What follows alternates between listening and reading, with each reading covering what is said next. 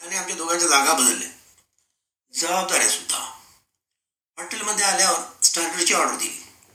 समोर बसलेले नाना प्रचंड संकोचले होते. त्यांचं आवडले पण लक्षात आलं. मनातली अस्वस्थता चेहऱ्यावर दिसत होती. टेन्शन नका घेऊ. रिलॅक्स फार महाग हॉटेल दिसतंय आजूबाजूला पाहत नाना म्हणे. किती वर्षांनी आपण दोघंच असं आलोय? आहे अकरावीला असताना हॉटेलमध्ये गेलो होतो. त्यानंतर आजच. बाप रे एवढं डिटेल लक्षात आहे? ग्रेट नाना काहीच बोललं नाही नाना सॉरी माफ करा. अरे होतं. असं. तसंही.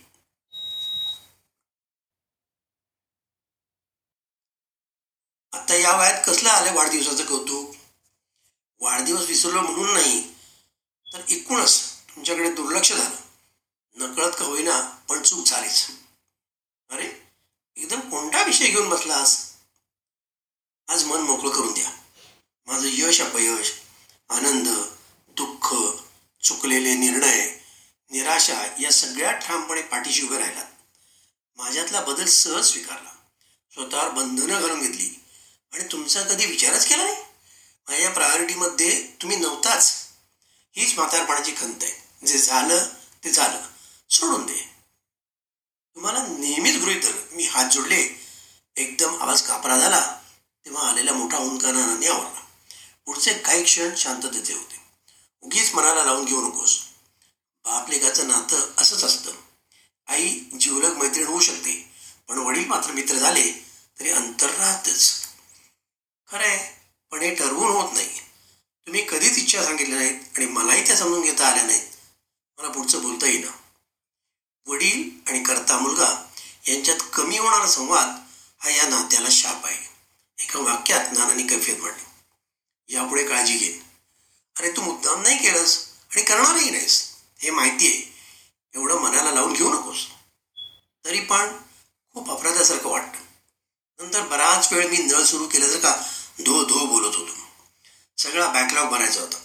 अगदी शाळेत असताना त्यांच्याशी बोलायचो तसाच. नाना शांतपणे ऐकताना घरातल्या घरात हसत होते. काय झालंय? हसताय का? इतका मोठा झाला असते मूळ स्वभाव बदलला नाही. नाना दिलखुलास हसत म्हणाले.